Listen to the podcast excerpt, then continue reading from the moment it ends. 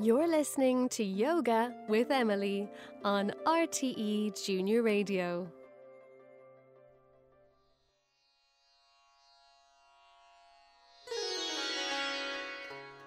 Hey, who knows what type of animal a cobra is?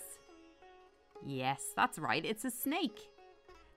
Today we're going to practice cobra pose or Bhujangasana. Let's lie on the floor on our belly. Do snakes have legs? Nope. So let's squish our legs together like a long snaky tail. Do snakes have arms? Nope.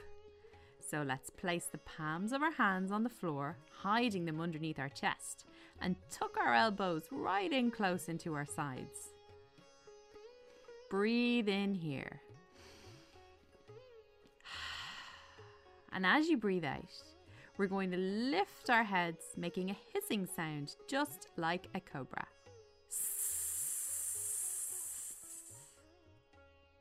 And then come down, lying on the floor again. Breathe in. And when we breathe out, let's lift our head and chest up from the floor like a snake. This pose is really nice for our spine, that big long bone in our back.